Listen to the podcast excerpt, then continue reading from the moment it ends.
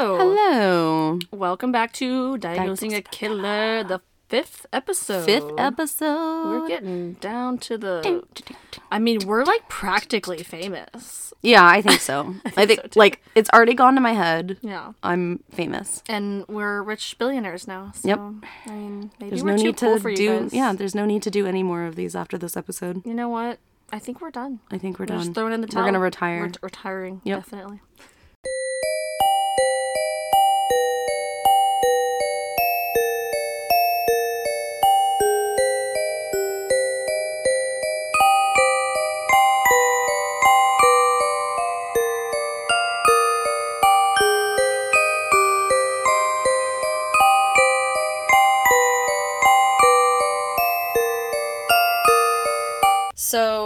Before we get into the case, I just kind of want to really quickly touch. Uh, there is going to be involvement of child murder and um, some pretty graphic things. Uh, the victim is very young, the killer is very young, and that's just a trigger warning. If you don't want to hear that, I'm going to talk about that. So, this might not be the episode for you.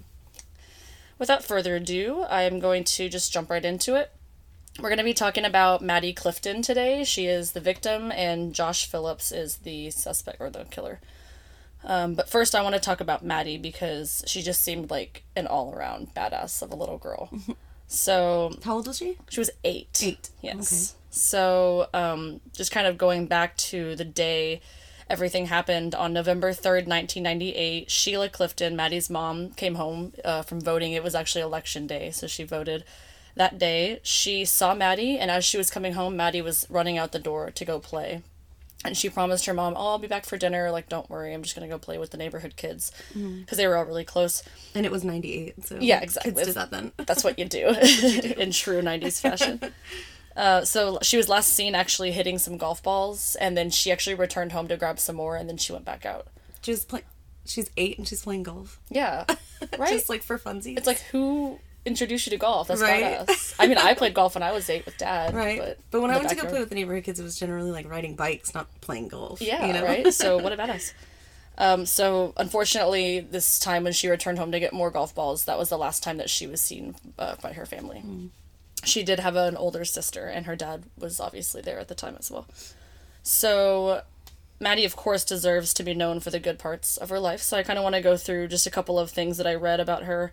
Uh, she was known for being a little girl that could like really resonate with people. So she hmm. was really bright. She was like really she outgoing? yeah, like she wasn't afraid to have conversations with mm-hmm. adults. Like she just wanted to know She had everybody. no stranger danger. Exactly. Yeah. exactly. And she just loved everybody. She was friends with everybody. She always made the people that weren't, I guess, popular kind of. She tried to go out of her way to like talk to them and make them mm. feel like you know good. She had uh, brown hair and brown eyes, and then a face full of freckles. So just like the cutest. I'll post a picture of her whenever we post this episode, and she was just the cutest little girl. She loved a lot of activities. These included piano, golf, basketball, and baseball. Oh my So gosh. She played a lot of sports. Super She's active. multi talented. Yeah. Uh, all around tomboy, and I love that because that was me growing up. uh, so it was mentioned that she could actually, it was someone just made a little comment about her after the fact. They're like, you know, she could be wearing a tutu one minute, and then the next minute she's digging in the dirt for worms. You know, mm-hmm. she was just one of those little girls. Yeah. It's like a Junie B. Jones. Yeah, exactly. I loved those books growing up. Oh my god! Like literally, when I went to middle school, I asked them, like the librarian, I was like, "Do you guys have any Junie B. Jones?" And she was like, "This is middle school, honey. We don't carry those elementary books." And I was like, Ew. "All right." Like, I'm twelve. I'm so glad you're reading. Yeah. Seriously. Anyways, another account mentioned that when she would watch TV, she would actually, I love this so much, she would root for like the bad guy or the scary guy because she didn't like the idea of people being lonely or like feeling isolated. So she would be like, go bad guy, like, I don't want you to be sad. you Yeah, know, poor whatever." Frankenstein's monster. He Literally, just wants love. so yeah. pure. So because of this mentality, like I said earlier, Maddie was friends with everybody. Uh, one of the people that she was frequently friends with and you know would always go out to play was her across the street neighbor, fourteen year old Josh Phillips, Joshua Phillips. Okay. Uh, Josh was much older than her, of course, but by all accounts, he wasn't as intel- intellectually developed as a 14 year old. Um, I actually read one report that said he was he had the brain of an eight year old or like the mental capacity of an eight year old. That was never like diagnosed or anything, but he was just kind of a strange kid. Yeah. You know? Didn't really fit in. He was stunted somewhere in his life, probably. Yeah, and we'll we'll learn later that he was severely abused. So I think that see. might have something to do with it. Now, of course, Josh had a rough childhood with an alcoholic father who would frequently abuse him and his mother. Um, they were both terrified of his father, Steve Phillips is his name, and they hated living with him. I mean, of course. I mean, I would Why wouldn't you? Exactly, like one does. Uh, the father had a lot of really strict rules. He didn't like it when Josh had friends over, and weirdly, he had an extreme disliking for little girls. The father did? Yeah. I mean, I guess it's better than having an extreme liking for little girls, but like, Yeah. But that's weird. Still, yeah. And Josh was an only child. Actually, I think I'm wrong. I think he had an older brother, but he didn't have a sister, as far as I know. yeah. So I don't know why. I don't know. That's, that's really interesting. Like, Right? maybe it's. I don't know. Like, I don't know what the psychology behind that would be. Yeah. Like, why would you? Maybe, maybe. Maybe because they're weak or Well, I was because gonna he's raised say- two boys and I don't know. I'm just speculating here, but maybe he like did have a liking for them, and he made he thought that obviously knew that was a bad thought, so he was like, yeah. let me just stay away maybe from. he just it made him uncomfortable. he turned it into anger instead Mm. of yeah. I mean, I don't know. I don't know the guy. He's dead anyway. So when the Phillips family decided to move to Jacksonville, Florida, this is where this all took place. They moved, of course, into the house across the street from the Cliftons. Um, by all accounts, many people around the neighborhood before this happened said that Josh was quiet, friendly, and well liked by the neighborhood. I mean, no, nothing out of the ordinary. Yeah. So he quickly became good friends with Maddie because, of course, she's just a loving little girl, you know, wants to make everybody feel included. Um, we're going to go back to the day that she was last seen, November 3rd, 1998. Josh's father, Steve, was gone for the day. His mom was not home either. And he had a really strict rule. He didn't like him having friends over, but he had a really strict rule. When I'm not home and your mother's not home, when you're home alone, no friends over at all. Of course. I mean, I probably would say that to my 14 year old too. Yeah. And uh, after leaving her house, Maddie actually walked over to the Phillips home and knocked on the door because that's what you did in the 90s. Can Kenna come play? That's what my friends used to always Yeah. say. Um, so she knocked on the door and Josh answered. And she asked if he wanted to go play baseball. And he was like, okay. Like, even though my dad said, no, I can't have people over, he's like, whatever, I'll just go outside and play baseball. Right, yeah, because at least he's not breaking the rule that there's people inside the house, Yeah. so he's gonna go But outside. Kind of seems like his dad's like, don't hang out with Don't- people yeah, when you're alone. don't leave. Mm-hmm. Like, when you're, yeah. So he went against his father's rules. He said yes, and they proceeded to play baseball together. So at some point during this game, Josh accidentally, by his words, accidentally hit Maddie in the eye with the baseball by accident. I guess he was pitching and she was trying to hit whatever. Um, of course, this hurt, and so she starts crying and she starts screaming. Apparently, it was hard enough that she was bleeding. Yeah, So, I guess, yeah. I mean, she had to have been hard enough. She was bleeding, so she starts scre- uh, screaming and crying. maybe like broke her nose or or she's bleeding from the nose. Maybe. Yeah, maybe. Yeah. Yeah. So this freaked Josh out. He was like, "Oh shit! Like, not only am I not supposed to be out here hanging out with people, now I've injured someone, and my dad's definitely gonna find out." So he does what any logical fourteen-year-old would do, and he drags her inside the house, and hits her with a baseball bat to get her to be quiet. because he was maybe afraid she was gonna say something to somebody or. I don't know. So during okay, this was trigger warning. This is bad. He dragged her inside the house. Later on, when when she is found, because unfortunately she does not survive this, um, she was naked from the waist down. Besides her socks, Josh claims that her pants and underwear both fell off as he was dragging her in the house, which you could have just picked her up. I'm pretty sure, like she's an eight year old. Um, it was later determined there was no sexual assault that occurred, thank God. But when they looked at his records, he had looked up and watched porn before and after this whole attack. So, Wow. I think personally, and I'm speculating that he intended to sexually assault her and he couldn't. couldn't, yeah. He couldn't bring himself to do it, or maybe she was already deceased and he didn't want Yeah. Mm-hmm. to, or whatever. That's terrible to say. I literally have goosebumps because Yeah. that's so disgusting. That is gross. So yeah, he dragged her inside the house, and this is when he claims that her this is when her pants came off. So he gets her inside. She's still screaming. Of course, she's still crying, upset. He hits her, I guess, on the head or in the face with his baseball bat in an attempt to get her to be quiet. Of course, this does not work. So he is then hitting her multiple times. There was not a clear number. Some sources said once. Some sources said a couple times. Either way, she was knocked She unconscious. Uh-huh. The Yeah. yeah, she did not cry or scream anymore. Um, so then the next thing that he does um, is to put her bot or he thinks I guess she's dead at this point. I'm not sure if he knows.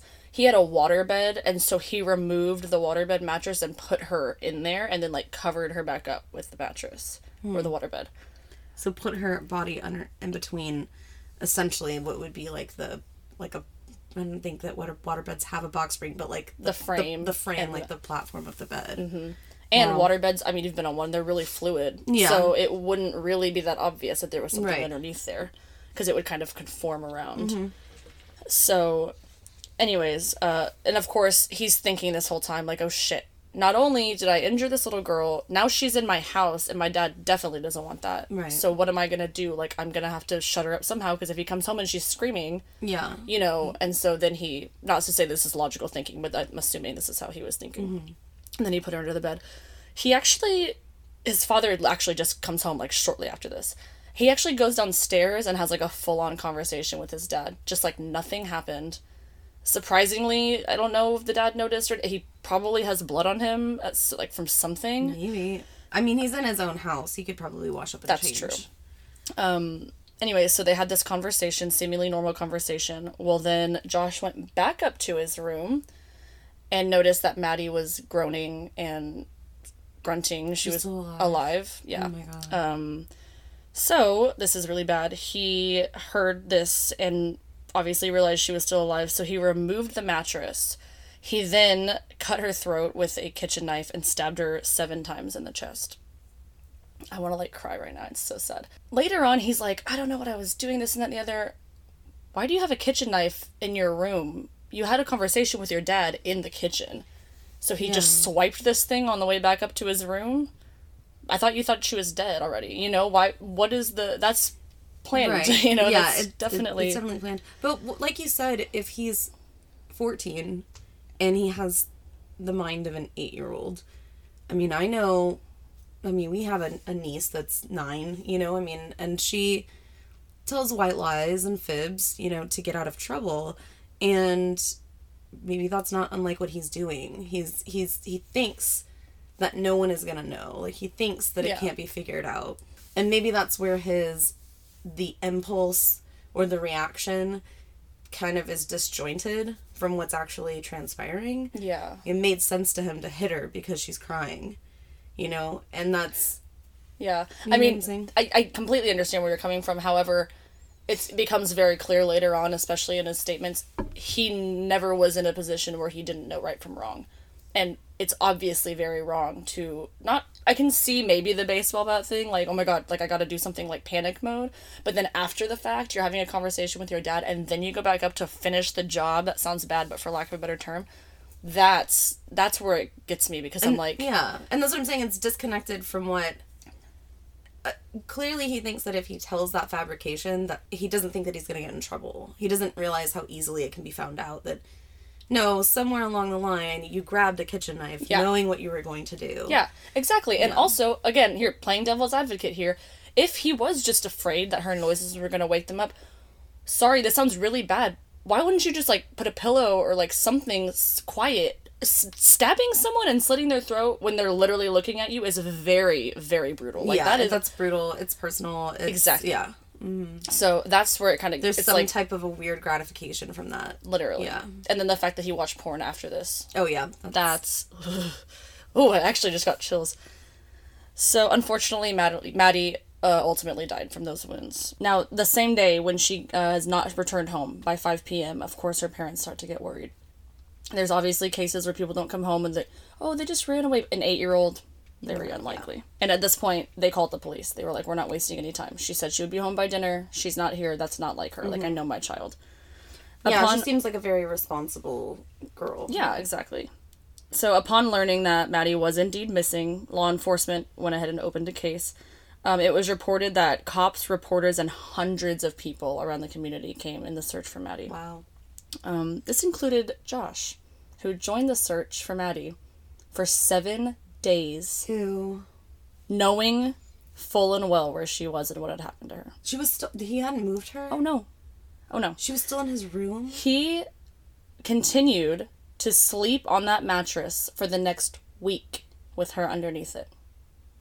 And like I can see her face right now. It is bonkers. That's haunt, like that's haunting for sure. Like, and from a scientific mind point, sounds gross, but there's decomp happening here. yeah, yeah, And and especially with that much blood loss, blood has a very specific smell. Mm-hmm.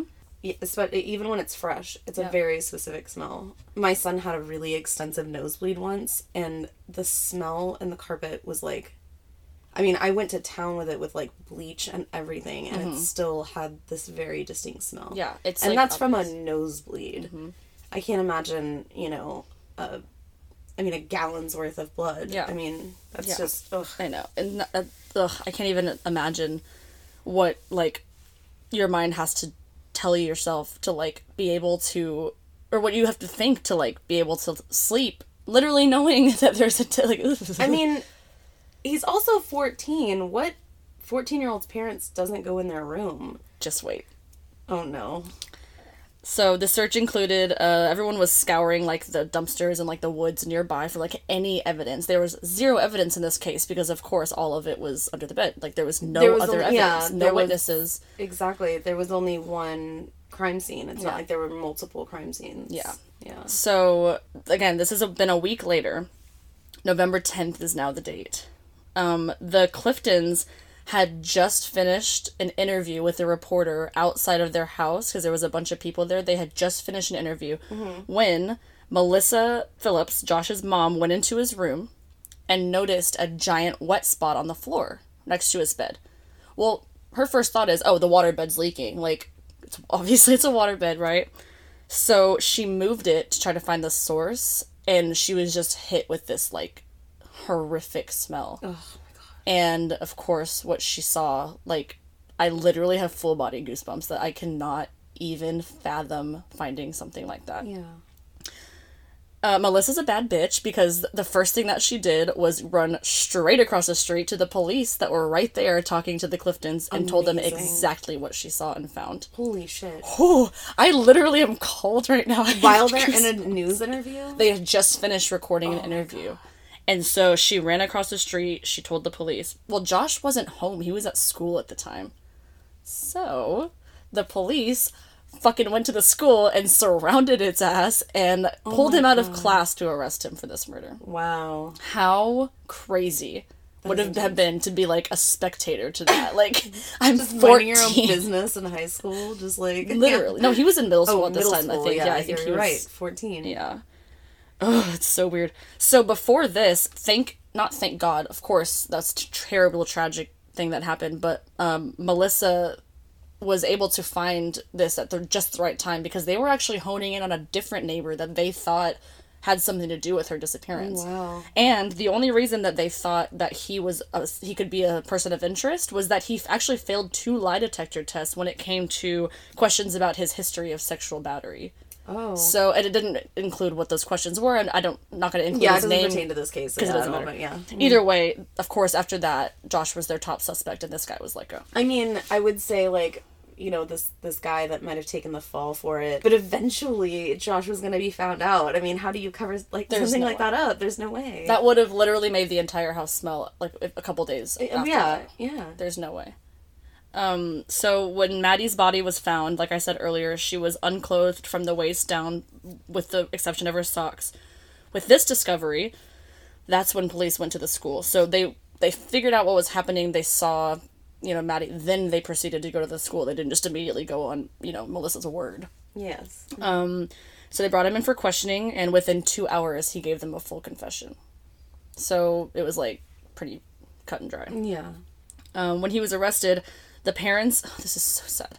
The parents of the children at the of the school that Maddie attended all went to go pick up their kids because they found out what happened and there was literally witnesses that saw these children like sobbing like with their parents like trying to console them because they pulled them out of school early because they found this out of course in the middle of the day.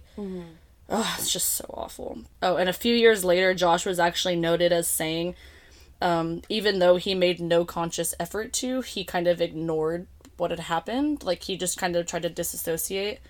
He said that uh, during his childhood, when things got really bad, he would take himself out of the situation and like pretend like it wasn't happening. And so he said that he ultimately like did the same thing during this. Yeah, it became a coping mechanism. and that's that was his explanation on how he was able to sleep on the bed for that long. So it's hard to ignore. That's yeah, the thing. right. Yeah. So we're to go to the trial now. Um, so due to the severity of the crime, Josh was actually going to be tried as an adult. His trial was actually moved to a different county because they, they moved it to Polk County because the amount of media in Jacksonville was just so much. Right. They wanted to kind of have like a little more Yeah, of a secluded. it's. I mean, well within his rights to have a have a non-biased jury. So. of course. Yeah. Um, so he was actually convicted of first degree murder and by the jury and on August 20th, 1999 he was sentenced to life without possibility of parole. Shit. At At 14. 14. Well, 14 when he committed the crime. Well, he, This he was 15 at this time, so it was like a year later. Um, he was not eligible for the death penalty because the minimum age for the death penalty in Florida is 16, which is bonkers to me that it's 16. Still 16. That's so young. That's baby. yeah. Um, it's noted that Josh didn't stand much of a chance at his trial, and this is very interesting to me. The defense actually didn't call any witnesses on his behalf. And what witnesses they would they would have had? maybe They his parents, maybe to like advocate yeah, for him. or whatever. yeah, or I guess like character witnesses. Yeah, but get this. Melissa, the mom, later said that she did not agree with how his defense attorney, uh, his name was Richard D. Nichols, handled the case. But apparently, Steve, the dad, told the attorney to do whatever he thought was best. So the dad is still a piece of shit. He's like, yeah. Yeah. take it. I don't care. Yeah. Like, pretty much. Prosecutor Bernie De La Rionda, she's now retired, but she was the prosecutor in this case. She said about the trial, quote, This was a devastating murder that will forever be in the memories of anyone in Jacksonville at the time. Historically, it was one of the most horrific murders. There is no doubt about that.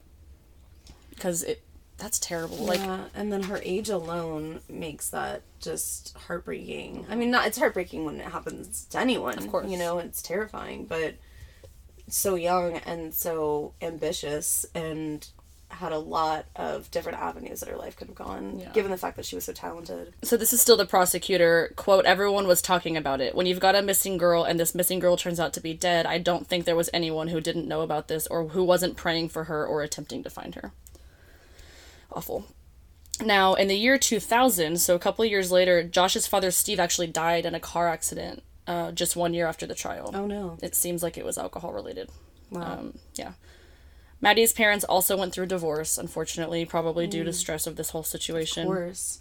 and in 2002, an appeals court actually held up the same conviction. So a couple years later, they're like, nope, you're still life in prison without You're possibility. still a murderer. Yeah. In 2004, Melissa, Josh's mom, began seeking a new trial, believing that his age at the time of the murder should have been taken into consideration. Uh, at the same time, two officials that were involved in his sentencing said that they were also having second thoughts about the conviction. Which, if it was my child and the, the crime was that graphic, I'd probably be the same thing that Melissa's doing. Like, my son was 14 you know you have to you have to at least consider that in the Right, trial instead yeah. of just the crime itself which unfortunate but people do uh, and so in 2005 new hearing dates were actually set for josh with the goal being to have just have the charges at least reduced to second degree murder so that the death penalty would be off the table and parole was an option They can't just take the death penalty off, like, and say that it was first degree, or does first degree because of the savage nature of the crime? well they didn't remember they didn't sentence him to death it was just still i guess it was still up in the air maybe once he Oh, that's turned right. 16 maybe they were like let's redo a retrial and maybe they could do it then So to reduce his life sentence because of his age. Pretty much, yeah. So, and and then if they did get, if they were successful in getting second degree, then he might have the possibility of parole after like forty years or something. Um, so this is two thousand and eight now. joshua was asked to write an apology letter to the Clifton family, but he declined. And when asked why, he said that he wanted to apologize in person, and he thought that a letter wouldn't uh, show his sincerity. So he really does feel bad about this. I'm not saying any anything. I don't feel bad for him. You know, he did what he did, but it's clear that he is very Yeah. broken up about this. And he's remorseful. Um, however, Maddie's mom Sheila said that she did not want to see him in person, even for an apology. She's like, "Sorry, but Yeah. no." Rotten hell. Uh, I want to say like "get fucked," but I'm trying not to say "fuck" so much because mom said, "Kenny, you said fuck way too much in the first episode. People aren't gonna want to listen to that." Like, "Sh- fuck, Fuck. I'm leaving that in there. Fuck it. Not gonna put- I'll take that. I'll take that. the Supreme Court later made a ruling that stated this is like a new law that stated that sentencing juveniles to a mandatory sentence of life without parole is unconstitutional. So now they have to have a retrial, or not a retrial, but a resentencing because they did something unconstitutional now. It wasn't then, but it is now. So in 2017, there was a resentencing, but the judge still upheld Josh's life sentence because he is now over the age of 16, obviously. This is almost 20 years later. Mm-hmm. Wow. Uh, he actually had an appeal in 2020, but was also denied, and he's actually still in prison today. He's 37 years old. Still in prison. He's literally been raised in prison as an adult. I was going to say that's more than half of his life at this point. During one of his hearings, uh, I think this is one of the resentencing hearings, Sheila Clifton, Maddie's mom, spoke out, and she was noted noted as saying, "quote We were raising our girls. This literally gave me the heaves." Quote, we were raising our girls in a Christian home where we prayed every day. What we didn't know was that the devil himself had moved in right across the street. The same devil that picked up his flashlight and proceeded to look for her, knowing good and well where she was the whole time. Full bod cheebs. Seriously. Like, that was chills and heaves if you didn't get that. it was it sounded like I was, was- talking about weed. it was the Chiefs. it was the Hebes and the yeah, all of them. Ugh. I know. Um, she also told Sheila also told the judge during his resentencing hearing, "quote The defendant now wants a second chance to live a second life. What does Maddie get to appeal her death sentence to?"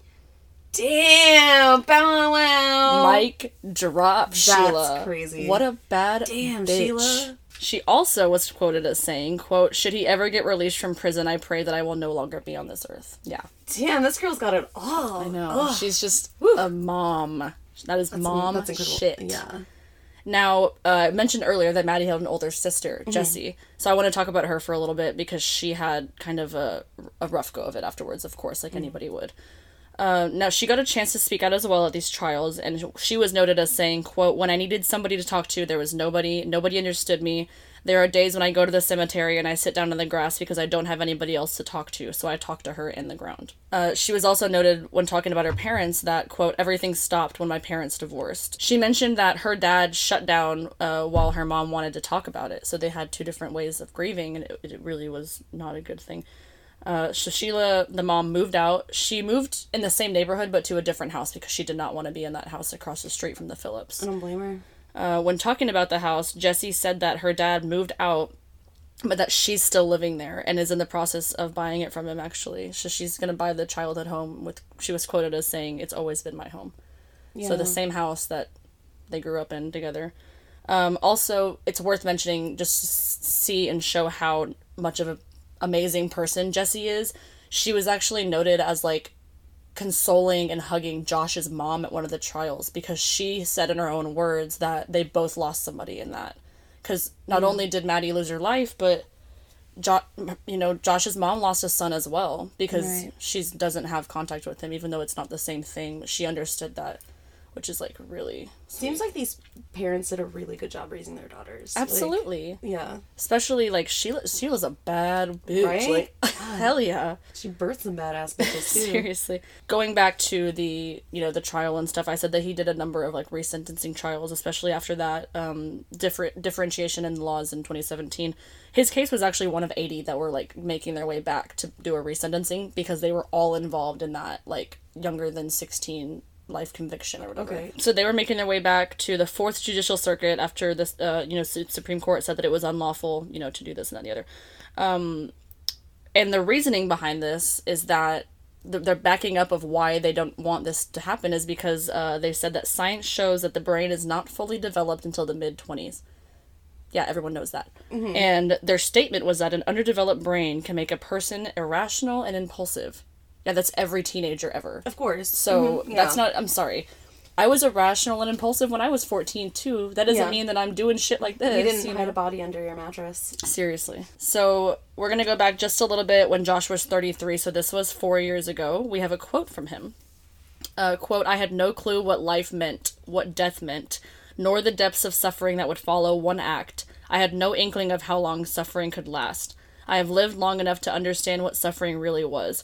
I did something horrible, and I'm so sorry. I'm so sorry." Even now, after all these years, it is just so unfathomable that all of this could have occurred. It tears my mind to know that I stole such a precious life from you, from the world. I wish I could take away your pain.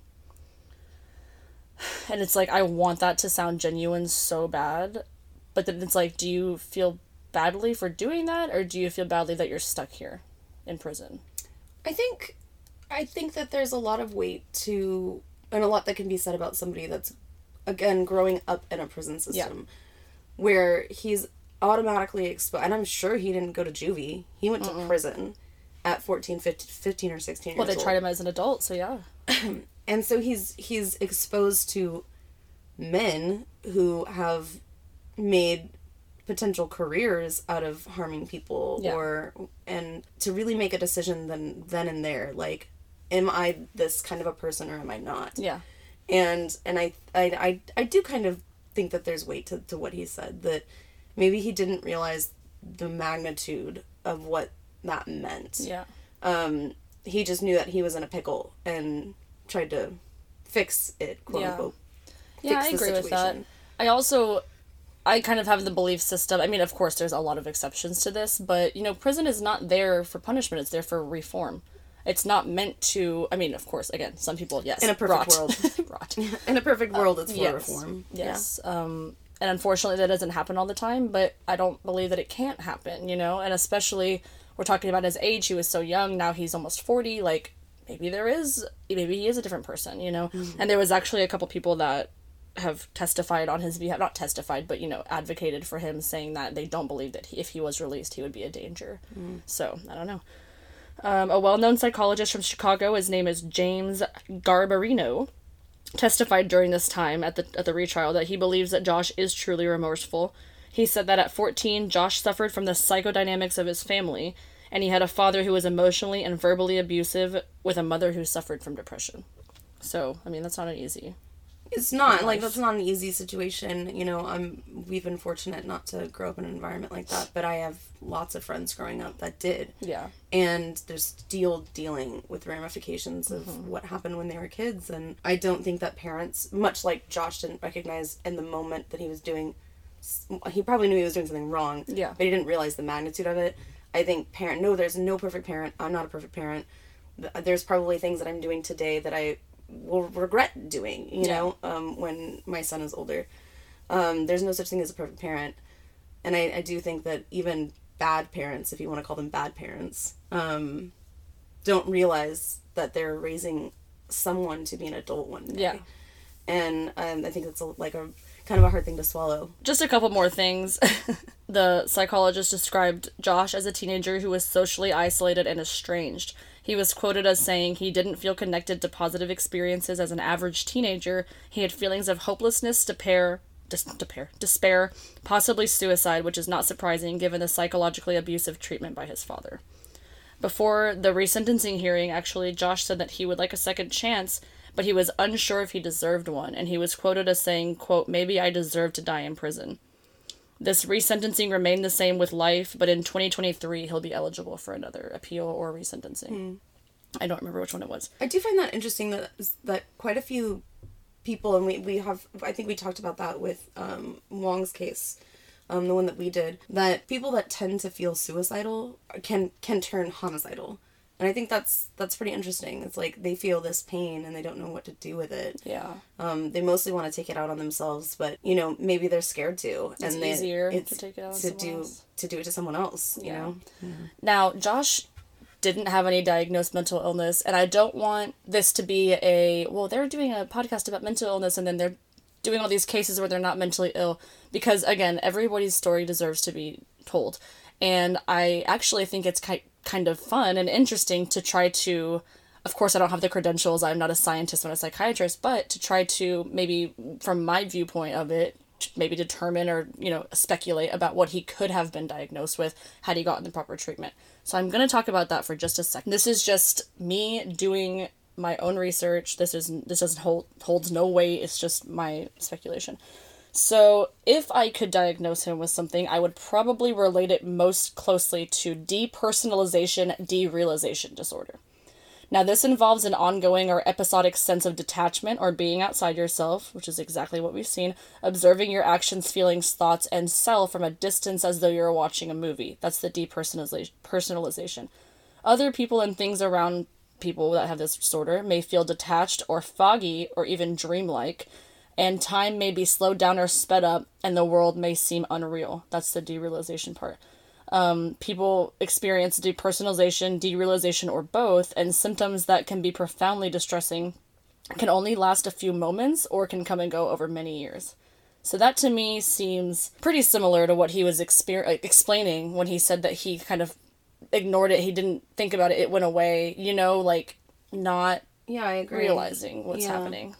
Yeah, I for sure when he was talking about uh, it's it's in the evidence. The evidence is is that he thought that he could hit her that and then once, you know, he had battered her that he could cover it up under his mattress Yeah. at 14.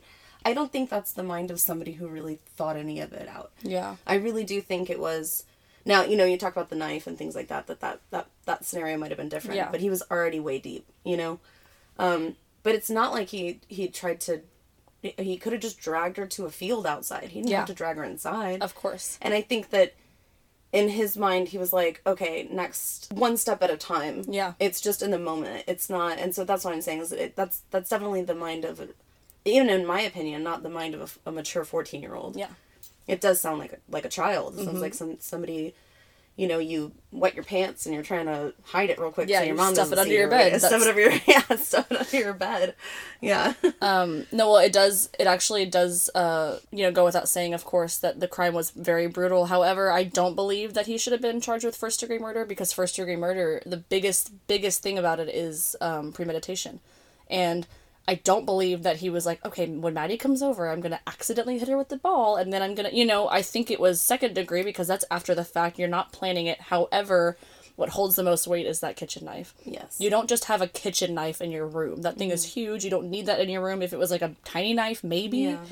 That is what like really resonates with me is that like I don't believe that he intended to hurt her at all in the beginning. However, what ultimately killed her was the the stabbing and the slitting of her throat with that knife that after the fact he grabbed, Yeah. you know. This is also, um, you know, again, when you talk about the abuse that the father, you know, that he was subject to, to his father's abuse, um, we don't know what kind of a household they had. You don't know, um, again, if he's talking about the fact that he felt suicidal, he might have had knives in his room. That is a very good point. Or maybe he was maybe he had it in his room to defend himself from his dad. Maybe he was planning on, you know, if my hurting dad comes his to hurt me- dad. Yeah, Huh, I didn't even think about that. That's a good point. yeah. Wow. Because now when I'm imagining this kid's like room, I'm thinking there's like probably like old to go boxes and like you know like laundry that hasn't been done and it probably stanky. smells like a foot anyways and like you know because it's probably I mean just you know All right. Well, thank you for being here today. We had kind of a little bit of trouble getting the um, microphone situation set up, so you haven't heard any of this as it's been going on. You've just been talking, so It's you'll have true. to listen back. what's kind of funny is I don't think we tested it so we'll just have to see. Oh no, I can hear you perfectly Okay. clear. Yeah. um. Anyways, well, we're gonna come back. Uh. Very shortly, I think we're actually going to have two episodes coming out this week. We're going to have this one, and then right afterwards, we're going to have another one. In the meantime, you can follow us on Instagram. We are at Diagnosing a Killer. You can also tweet at us at Killer Diagnosis. And I've said this every episode, but I will have an email set up for you guys to email us and give us any feedback, extra comments. Like we always say, if we left anything out, if any of our information was incorrect, please tell us. We like to be accurate on the things that we're putting out. Of course, we put a lot of our speculation in there as well, but anything that, or if you want to add something, or if you have a case of your own, maybe it's like a hometown case you want us to cover, please like let us know, and we'll we'll definitely do our best to shuffle through those. All of the ones that are going to be coming in from all five of you. I think it's like six or seven now. Oh, well, we're Definitely gained a few people in the last week. Hey, maybe I should put a disguise on when I go outside. We're gonna get the Rotzi over here. Right, I know. I need to get some, some new sunglasses. Anyways, thank you so much. We hope you keep listening to us, and maybe we'll have Coel on again because you all seem to really like her. I like being here. She's just smiling over here. I like being here. It's fun. All right, until next time. Love you. Bye. Love you. Bye.